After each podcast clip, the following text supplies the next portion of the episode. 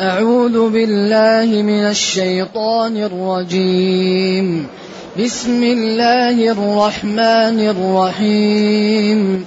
يريد الله ليبين لكم ويهديكم سنن الذين من قبلكم ويتوب عليكم.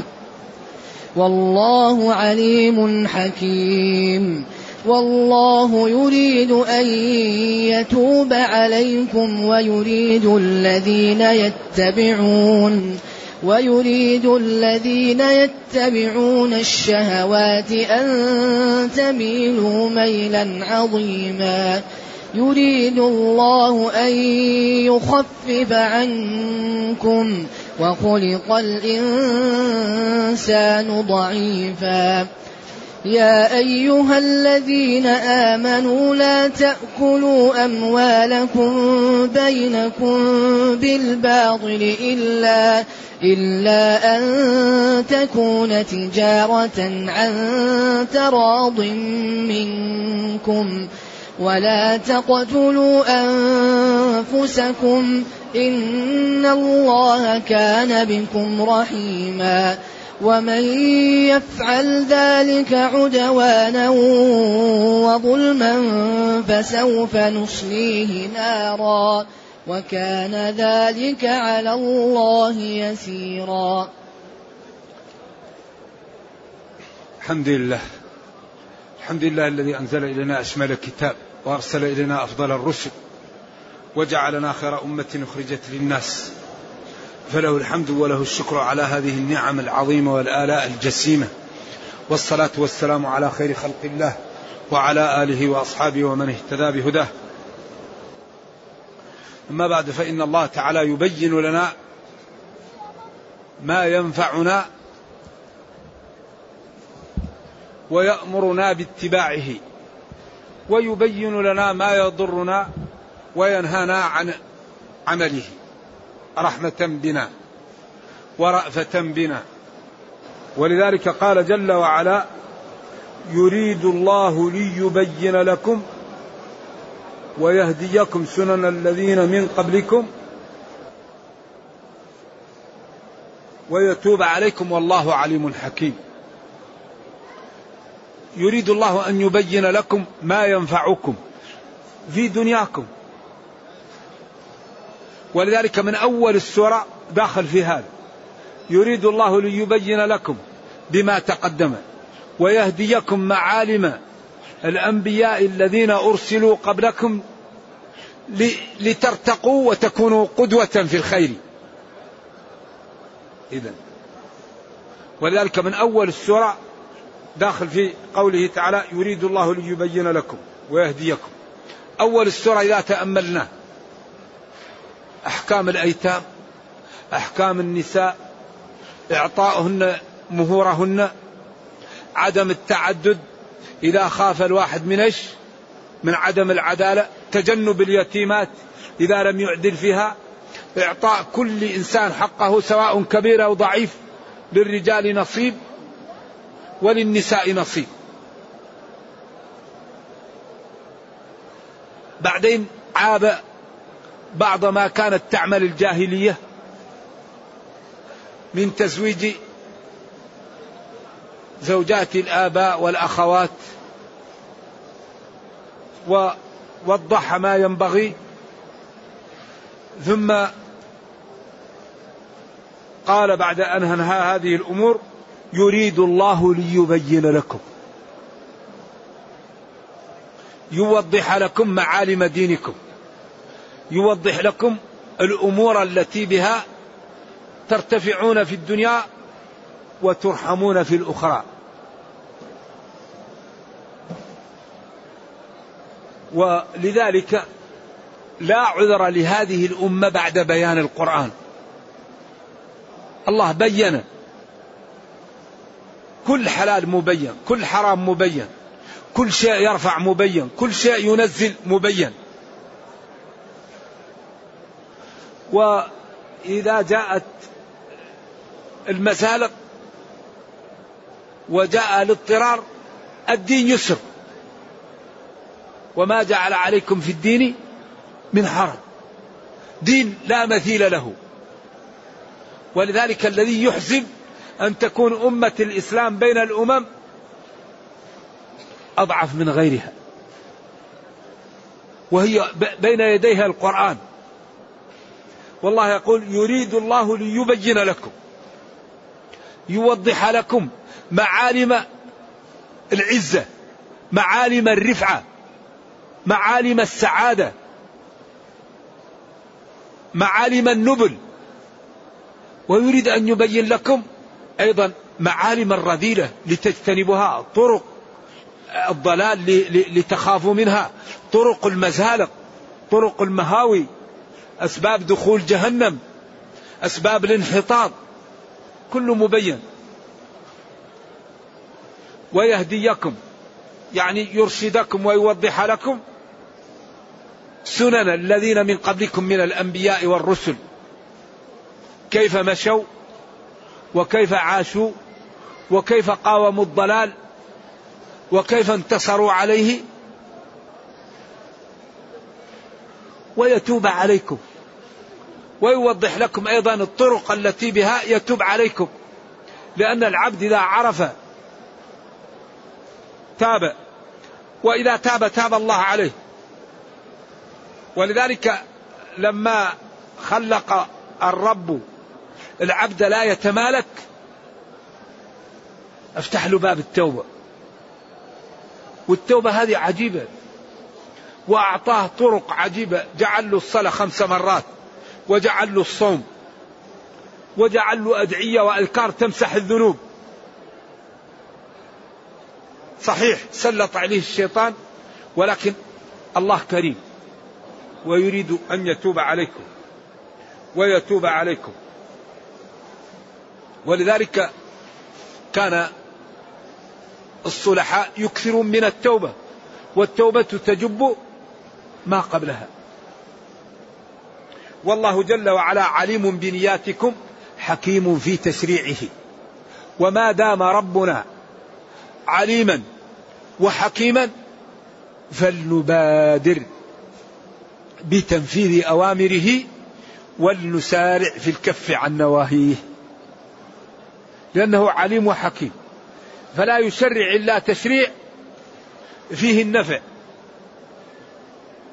ولا تخفى عليه خافية فحري بخلقه أن يمتثلوا الأوامر ويجتنبوا النواهي.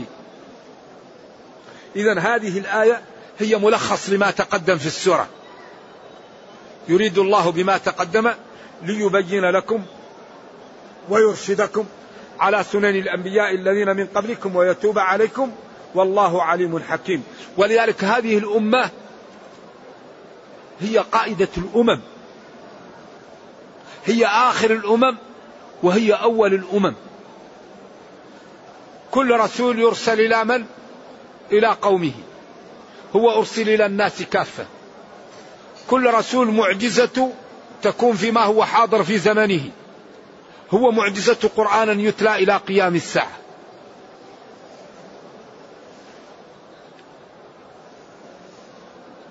ولذلك الله وصفها بالخيرية. قال كنتم خير أمتي. ولذلك من أكبر الأسباب التي تكون بها الخيرية هو القيام بمصالح الناس. القيام بما ينفع الناس. العمل بالخير. الأمر بالمعروف والنهي عن المنكر. هذا هو أكبر ما يرقي الأمم ويقويها. ولذلك إذا لم تقم الأمم بهذا بعدين إيش اللي يحصل لها؟ تتقوض أنهلك وفينا الصالحون قال نعم إذا كثر الخبث. واتقوا فتنة لا تصيبن الذين ظلموا منكم خاصة. أي لا تختصوا بالظلمة. والله جل وعلا يريد أن يتوب عليكم. عاد عاد. والله. يعني هنا قدم المسند إليه. والله يريد ما قال يريد الله. قال والله يريد أن يتوب عليكم. أي الله جل وعلا يريد أن يرحمكم. يريد أن لا تهلكوا. يريد أن تكونوا من أهل الخير. ثم قال ويريد الذين يتبعون الشهوات أن تميلوا ميلا عظيما.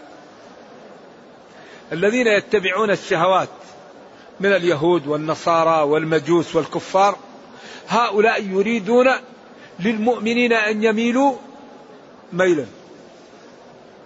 ولذلك من أقوى ما يقوي الأمة الاستقامة على الدين.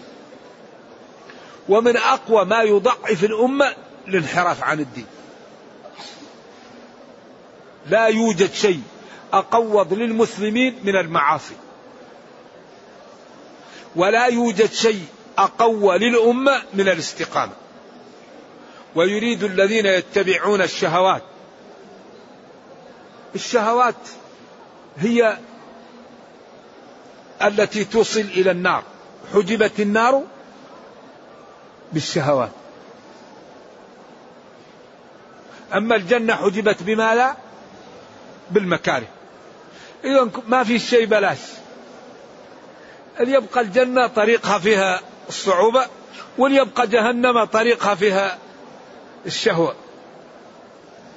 ولذلك هذه الأمور الذي لا ينتبه يروح في داهية لأن الدنيا بكرة وبعد بكرة ولا ينتبه وبعدين يروح بدون زاد. لكن الإنسان اللي يكون حازم ويأخذ من دنياه لآخرته ينجو. إذا ويريد الذين يتبعون الشهوات أن تميلوا ميلا عظيما. يريد أهل الكفر للمسلمين الضلال. ولذلك قال ودوا ما عنتم. قد بدت البغضاء من أفواههم وما تخفي صدورهم أكبر. قد بينا لكم الآيات إن كنتم تعقلون. ها أنتم أولئك تحبونهم ولا يحبونكم وتؤمنون بالكتاب كله وإذا لقوكم قالوا آمنا وإذا خلوا عضوا عليكم الأنامل من الغيظ. وأخبر أن أهل الانحراف لن يرضوا عنا إلا إذا إيش؟ تركنا الدين. ونحن الآن أقوى ما يقوينا أن نستقم على دين الله. فإذا استقامت الأمة على هذا الكتاب الله جل وعلا ينصرها ويوفقها ويهزم أعداءها ويذيبهم كما يذوب الملح في الماء لكن بشرط إيش؟ بشرط أن نمتثل الأمر الذي به شرط لنا الانتصار. الله قال ولا ينصرن الله إيه؟ من ينصره. وقد قلنا إن من من الاستقامة أن نقوم بالأسباب. الدنيا يحكمها قانون إيش؟ قانون ماذا؟ تدفع تربح تنام تخسر الدنيا يحكمها قانون المبادلة الله لما خلق الدنيا خلقها بمبادلات لذلك الروم الآن علموا أن الاجتهاد يقويهم. كم يشتغلوا من ساعة نحن نشتغل كم من ساعة؟ كم يبذلون في العقول؟ نحن كم نزهد في العقول؟ كم يبذلون في الاستشارة؟ نحن كم نزهد في الاستشارة؟ إذا فيه روافد للعزة اهتم بها أعداؤنا فأصبحوا أقوياء. وهذه الروافد التي تأتي بالعز لم تهتم بها الأمة فتقوضت. إن الله لا يغير ما بقوم حتى يغيروا ما بأنفسهم. من أهم ما يقوي الأمم ما هو؟ ما هو الذي يقوي الأمم؟ الاهتمام بماذا؟ الاهتمام بالعقول. العقول هي اللي ترفع الأمم. لأن العقل هو اللي يفكر. العقل هو الذي يختصر الطريق. العقل هو اللي ينتج الآلة. العقل هو الذي يؤلف الكتاب. العقل هو الذي يبدع ويخترع. إذا أمة تزهد في العقول. إيش النتيجة؟ الضعف. أمة تشتري العقول وتهتم بها. إيش النتيجة؟ القوة. إذا العالم الإسلامي يعيش شيخوخة مبكرة في العلم في غاية الخطورة. وإذا لم يهتم العالم الإسلامي بالعلم ويبذل وفي وفي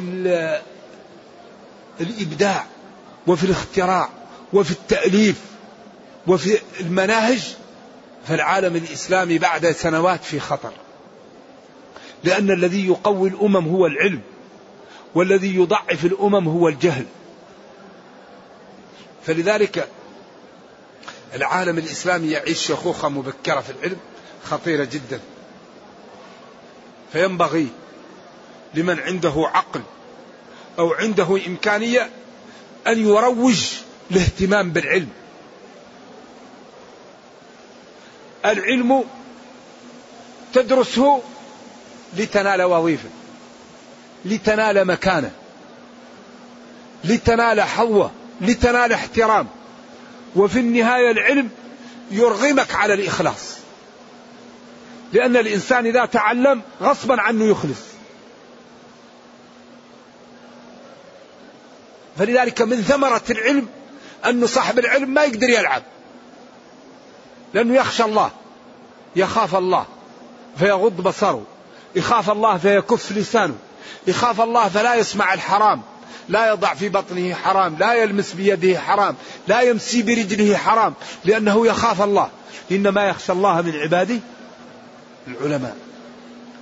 لذلك لا يوجد شيء أنفع من العلم. والعلم هو الذي يرقي وإذا تنبهت الأمة المسلمة إلى فائدة العلم وبذلت فيه ارتفعت.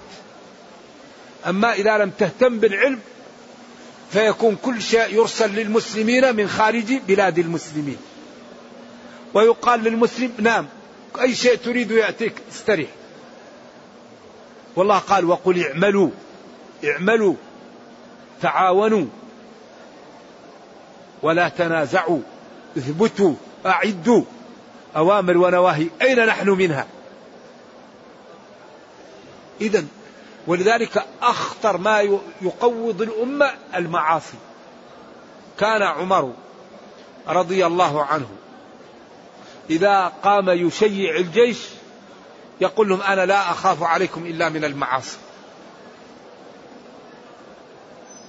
وكان الصحابة لأن عندهم شفافية يقول أحدهم إذا عصيت إذا عصيت ربي وجدت المعصية في خلق دابتي وفي خلق زوجي. على طول. أما الإنسان الذي يدمن على المعاصي لا ينتبه. والله يقول ولينصرن الله من ينصر ولا ينصرن مؤكدان. اللام والنون. والله لينصرن الله من ينصر إذا حري بنا أن نمتثل أوامر ربنا ونجتنبي نواهيه وأن نكون جميعا قدوة في الخير. لأن العالم في حاجة ماسة إلى أن نظهر له جمال الدين في حياتنا. العالم محتاج إلى هذا الكتاب ومحتاج إلى ما جاء به من التشريعات الجميلة. فينبغي للأمة أن توضح للعالم جمال هذا الدين. وعلى الأقل تتركه ولا تكون تحول بين العالم وبين الإسلام بأخلاقها.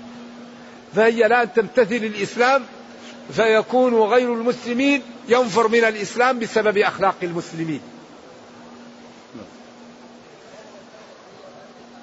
إذا والله جل وعلا يريد أن يتوب عليكم أيها المؤمنون ويريد الذين يتبعون الشهوات جمع شهوة الغيبة. الفاحشة الكذب السرقة النميمة استهزاء بالضعاف. كل شهوات. أن تميلوا ميلا عظيما.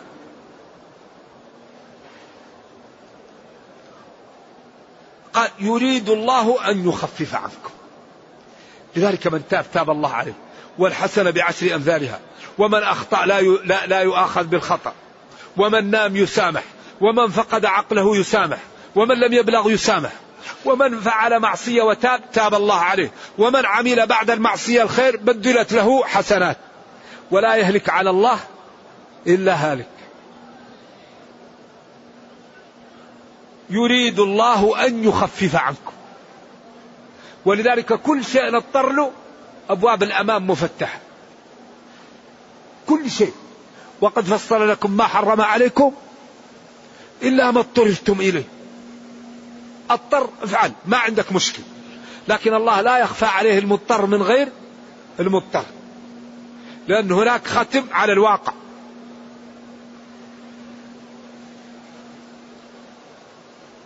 بعدين قال وخلق الإنسان ضعيفا.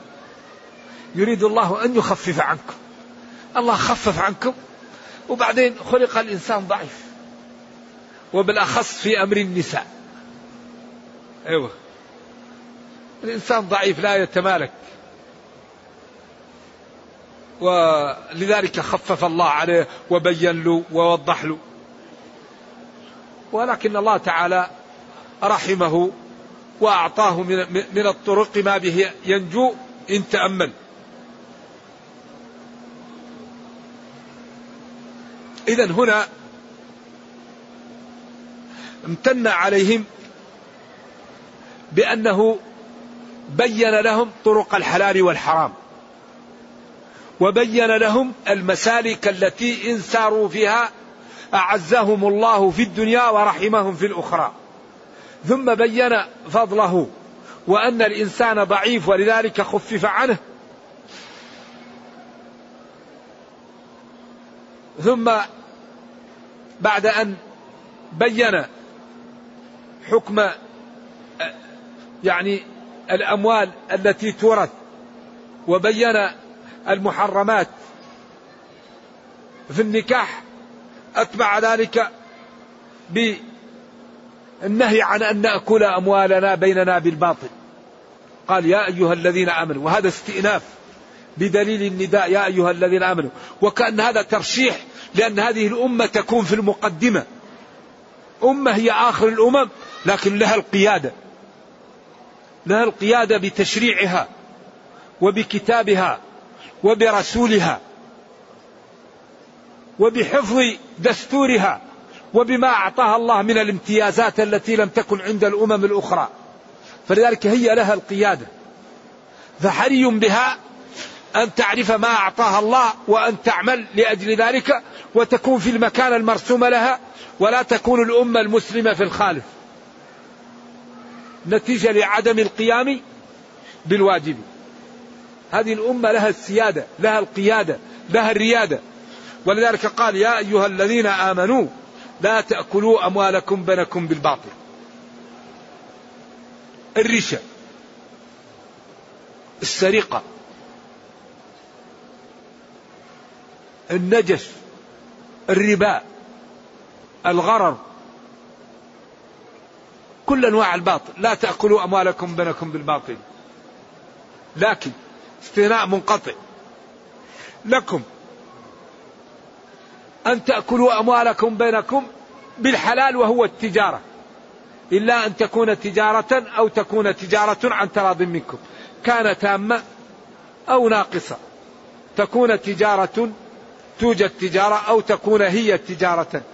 آه، تكون تجارة يعني تكون ناقصة كان الكوفيون أظن قرأوها تجارة والبقية تجارة. كان تام كما قال إن كانت واحدة إن كانت واحدة. عن تراض منكم؟ فذلك جائز. قال العلماء لو اشتريت السلعة بمئة وبعتها بألف جائز. أحل الله البيع وحرم الربا. وقال بعض العلماء لا الذي يزيد على الثلث فيه نوع من الغبن. لك الثلث لكن لا بس أنت تشتري وبيع لكن لا تحاول أن تحتكر على الناس. ولا تحاول أن تغش الناس. يجيك واحد ضيف تبيع له البضاعة بمئة ويجي الثاني وتبيع له هي بريال ما يجوز هذا. يكون لك ثمنين لا. خلي الثمن واحد وقل أنا هذه البضاعة أبيعها بألف اللي يبقى يشتري الله يحييه ما يبقى يشتري له ذلك. بشرط أن تكون البضاعة متوفرة في السوق. أما إذا كانت البضاعة لا توجد في السوق لا. لا تبيعها بثمن إيش؟ ثمن معقول. أما إذا كان البضاعة متيسرة في السوق أنت رفعت هو يروح لغيرك. ولذلك لما قالوا غلى السعر فسعر لنا قال ليس ذلك لي. إن الله هو المسعر. قال العلماء إلا إذا كانت المصلحة في التسعير لأن المصالح الشريعة معللة. إذا كان في جشع فالمصلحة أنه يسعر. أما إذا كانت البضاعة موجودة والسوق يترك إذا زادت البضاعة ينزل وإذا نقصت يرتفع وتكون على حسب الطلب. وبدل من أن يسعر يؤمن كل شيء في السوق. فإذا أراد أن يرفع السعر تعمل أنت دكان وتجعل السعر أنزل. ويكون هذا أحسن شيء. إذا إلا أن تكون التجارة عن تراض منكم. إذا كان البيع عن تراض فذلك لكم. لكن لا يجوز لإنسان أن يغش ولا أن يسرق ولا أن ينادش ولا أن يرابي ولا أن يختلس. ثم قال جل وعلا ولا تقتلوا أنفسكم إن الله كان بكم رحيما. قال العلماء أخر هنا قتل النفس مع أنه أخطر من ماذا؟ من الأموال لأن في ذلك الزمن الرائج أخذ الأموال. وبالأخص من اليتيم ومن المرأة ومن الضعيف. أموالهم تؤخذ ولا يرد عنهم أحد. فقدم النهي عن أموال أكل أموال الضعاف لذلك أما القتل. فأي إنسان يقتل لا بد أن يكون وراه من يقول لا. فلذلك أخر القتل لأن القتل أمر عظيم. ومن عادة العرب أنهم لا يتركوا القتل يذهب إيش؟ سدى. حتى ولو كان ضعيف لا بد أن يكون وراه من إيش من يدعو لذلك. ولا تقتلوا أنفسكم أي لا يقتل بعضكم بعضا. ولذلك هذا التشريع فيه من الجمال والحسن والكمال والإتقان ما الله به عليم. يعني تشريع في غاية من الروعة. ولا تقتلوا أنفسكم إن الله كان بكم رحيما. إن الله جل وعلا كان بخلقه رحيما. فلذلك حرم القتل وجعل على من قتل مؤمنا من الإثم ما لا يعلمه إلا الله. فقال ومن يقتل مؤمنا متعمدا فجزاؤه جهنم خالدا فيها وغضب الله عليه ولعنه وأعد له عذابا عظيما قال ابن عباس والله ما نسخها شيء. وآية الفرقان مكية وهذه آية النساء مدنية. ولذلك كان له رأي يقول إن الله لا يغفر أن يشرك به ولا يغفر من قتل نفسا مؤمنة ويغفر ما دون ذلك. وقال الجمهور الآية فيها مقتضى أي ومن يقتل مؤمنا متعمدا فجزاؤه جهنم إن جازاه الله. ولكن النصوص الصريحة الصحيحة متوافرة على أن من تاب تاب الله عليه. وأن من مات لا يشرك بالله شيء يدخل الجنة. ولذلك أبو ذر قال من قال لا إله إلا الله دخل الجنة قال وإن زنى وإن سرق قال وإن زنى وإن سرق. قال وإن زنى وإن سرق. قال وإن زنى وإن سرق. قال وإن زنى وإن سرق. قال وإن رغم أنف أبي ذر. فصار أبو ذر يقول وإن رغم وعلى رغم أنف أبي ذر. إذا القتل خطير جدا. ولذلك الله قال ومن أحياها فكأنما أحيا الناس جميعا. فذلك نهى عن القتل وجعل الشخص الذي أحصن وعمل الفاحشة يقتل.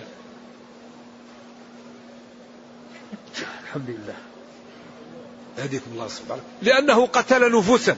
لأن الإنسان الذي لا أب له فهو كأنه ميت. فلذلك جعل من يقتل النفوس ويؤيدها بعمل الفاحشة وقد تزوج يرجم. وحرم التعرض للعقل وللعرض وللأمور التي يكون بها رفعة رفعة الإسلام والمسلمين. إذا ومن يفعل ذلك؟ إلا أن تكون تجارة عن تراض منكم ولا تقتلوا أنفسكم. إن الله كان بكم رحيما.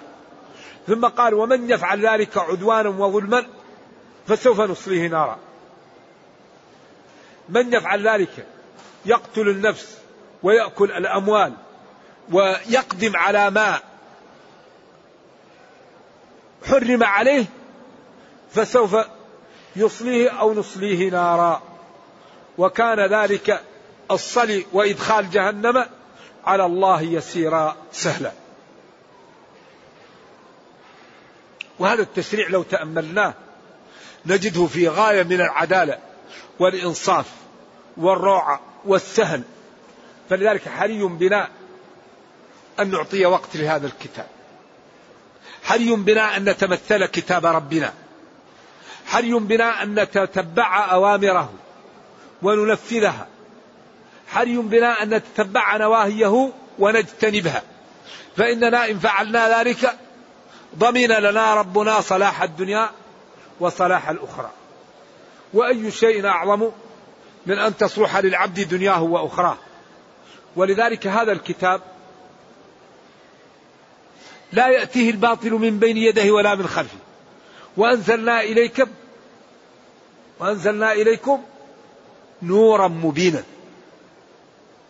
فهذه التشريعات الحقيقة نحن في حاجة ماسة إلى أن نتعامل معها بجد واجتهاد وأن كل واحد منا يكون أنموذجا للمسلم المتقي الفاهم. كل واحد منا يكون مسلما متقيا فاهما. مسلما احترازا من أن يكون عياذا بالله كافر متقي احتراز من أن يكون فاجرا. فاهما احتراز من أن يكون مغفلا. ينبغي أن نكثر هذه النوعية. المسلم المتقي الفاهم ولذلك هذه النوعية هي التي أرادت قريش أن تزيلها من؟ من الأرض وهي التي تخطط يعني المجتمعات الكافرة لتقليلها في الأرض فنحن ينبغي أن نكثرها ينبغي أن نكثر هذه النوعية ولذلك قريش كانت تريد بهذه النوعية ماذا؟ وإذ يمكر بك الذين كفروا ليثبتوك أو يقتلوك أو يخرجوك. هذه النوعية يراد لها هذا ونحن ينبغي أن نجتهد ونكثر هذه النوعية ونرفق بالناس. نرفق ونخطط لإنقاذ البشرية ولذلك أهم شيء هو أن نفهم ديننا ونقدمه للناس في ثوب جميل الآن أي واحد عنده بضاعة ما لا يفعل يحطها في ديكور المسلم ينبغي تكون أخلاقه طيبة يا أخي. ينبغي أن يكون جميل خلق جميل الكلام جميل العشرة جميل بالناس إذا عاشره شخص أحب الإسلام في شخصه. ما يكون المسلم إذا رآه الشخص خاف ونفر من الدين. لذلك ما كان الرفق في شيء إلا زانه. ولو كنت فظا غليظ القلب لانفضوا من حولك. فقولا له قولا لينا لعله يتذكر أو يخشى. بعض الناس لو تسلم عليه تقول له السلام عليكم ورحمة الله. يقول لك وعليكم. الله يقول وإذا حييتم بتحية فحيوا بأحسن منها أو ردوها. إذا حياك واحد حييه. واحد يجيك يسألك. تقول له يا أخي روح أسأل فلان. أمشي. ما ينبغي هذا. أي مسلم يأتيك قف معه وفهمه. وبالأخص إذا كنت في بلد يغشاه الضيوف ويغشاه الناس الذين يحتاجون إلى أن يفهموا فالمسلم كل من عاشره ينبغي أن يحب الإسلام في شخصه. لذلك أكبر عمل للدعوة هو القدوة القدوة الحسنة. القدوة تجعل الإنسان يحبك تجعل الإنسان يستفيد تجعل الإنسان يسمع. لذلك نحن والحمد لله كتابنا محفوظ وديننا تبيان لكل شيء وشرعنا واضح ولا يضر إلا أكبر شيء يضر ديننا أفعالنا. فالمسلمون الآن مثل المحامي الفاشل. المحامي إذا كان غبي كل ما يأخذ قضية يضيعها على صاحبها. لأنه يكون المحامي غبي جدا وإذا جاء القاضي وقال الحجة يقلبها لأنه غبي. فيروح القاضي ويضيع القضية ويحكم لخصمه. لذلك الإسلام يقول لا تظلم لا تكذب لا تسرق لا تزني لا ترابي تصدق انفق اصلح ذات البين افعلوا الخير لعلكم تفلحون. فإذا قرأ القارئ عن هذا الدين قال ما أجمل هذا الدين وما أحسنه وما أنجعه لحل مشاكل أهل الأرض. فإذا نظر إلى المسلمين ما لا يجد؟ يجد الرشوة والربا ويجد النجش. إذا يقول لو كان الدين حق لاتبعه أهله.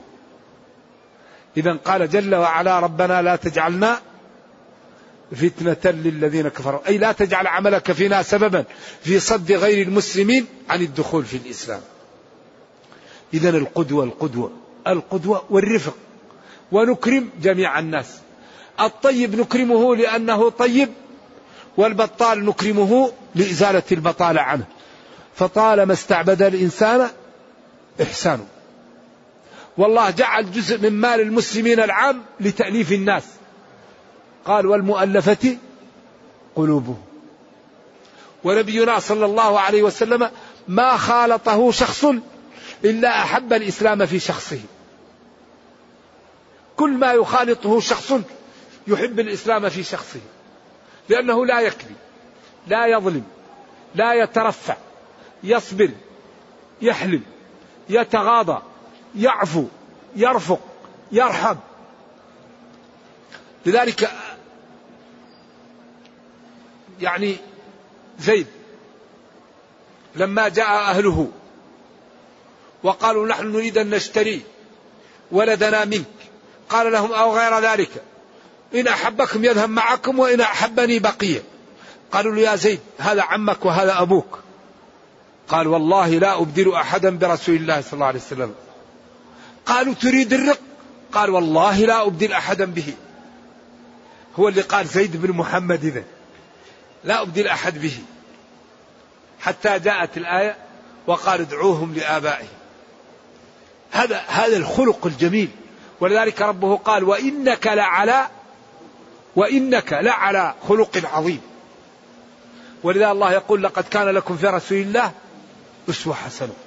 فنحن الآن لو حسنا أخلاقنا واتبعنا ديننا الآن كل العالم يدخل في الإسلام. بس نرفق ونمشي على الدين سنة. كل من يخالط المسلمين يدخل في الإسلام. لأن الخلق الحسن يجعل الناس تأتي للدين. لذلك في مدة وجيزة الإسلام وصل إلى الصين وإلى الأندلس وإلى ما وراء جنوب إفريقيا وإلى شبه جزيرة البلقان في أقل من خمسين سنة. ولما استنجد ملك الصين استنجد به ملك الفرس قال له أعطيني صفات هؤلاء القوم. قال هؤلاء يحبون الموت أكثر من الحياة. وفي الليل رهبان وفي النهار فرسان والرئيس والمرؤوس لا تفرق بينهم. وإذا فتحوا بلدا المال قسموه بين الفقراء. فقام كتب ملك الصين لملك الفرس أعطيهم ما سألوك. هؤلاء لا طاقة لأحد من أهل الأرض بهم. أعطيهم ما سألوك. إذا نحن أكبر شيء يعوقنا المعاصي. ولذلك مما يحزنني أن يكون الشاب المسلم وبين المسلمين يتجمل بأخلاق الكفار. هذه الكارثة. الله أعطاك القرآن وأعطاك الإسلام وأعطاك هذا الدين الرفيع وتكون تتبع زبالات أذهان الكفار. والله إنها لمصيبة. لا بد من قنوات جادة للأمة تبين لها محاسن الدين وجماله ونبين للعالم مشاكل كيف تحل في هذا الكتاب الذي لا يأتيه الباطل من بين يديه ولا من خلفه. ونزرع في شبابنا الفضيلة والمروءة ونذكرهم بأن القدوة التي ينبغي أن يكون قدوة نبي الله يوسف عليه وعلى نبينا الصلاة والسلام. لأن هذا الشاب هو الذي كان ينبغي أن يكون قدوة لشباب المسلمين. لما أخذت زليخة الأبواب وغلقتها وقالت له هيت لك ماذا قال لها؟ قال معاذ الله إنه ربي أحسن مثواي إنه لا يفلح الظالمون. هذه المروءة هذه الفضيلة هذه الشهامة هذا العقل. أما الذي يروح في المعاصي الذي يمشي في المعاصي مثل من يحقن جسم السم. المعاصي شبيهة بالسم مثل من يشرب السم أو يحقن جسم السم. المعاصي لها شؤم في العمر ولها شؤم في المال ولها شؤم في الولد ولها ظلامة في القلب ولها كارثة. لذلك لا يوجد شيء أشأم من المعاصي. أما الطاعة فبركة في البيت وفي العمر وفي المال وفي الولد وفي الأهل. والله ضمن لمن يستقيم أن يسعده في الدنيا ويرحمه في الأخرى. ولا ينصرن الله. من ينصره إن الله لقوي عزيز. نرجو الله جل وعلا أن يرينا الحق حقا ويرزقنا اتباعه وأن يرينا الباطل باطلا ويرزقنا اجتنابه وأن لا يجعل الأمر ملتبسا علينا فنضل. اللهم أصلح لنا ديننا الذي هو عصمة أمرنا. وأصلح لنا دنيانا التي فيها معاشنا وأصلح لنا آخرتنا التي إليها معادنا واجعل الحياة زيادة لنا في كل خير والموت راحة لنا من كل شر. اللهم ربنا أتنا في الدنيا حسنة وفي الآخرة حسنة وقنا عذاب النار. سبحان ربك رب العزة عما يصفون وسلام على المرسلين والحمد لله رب العالمين.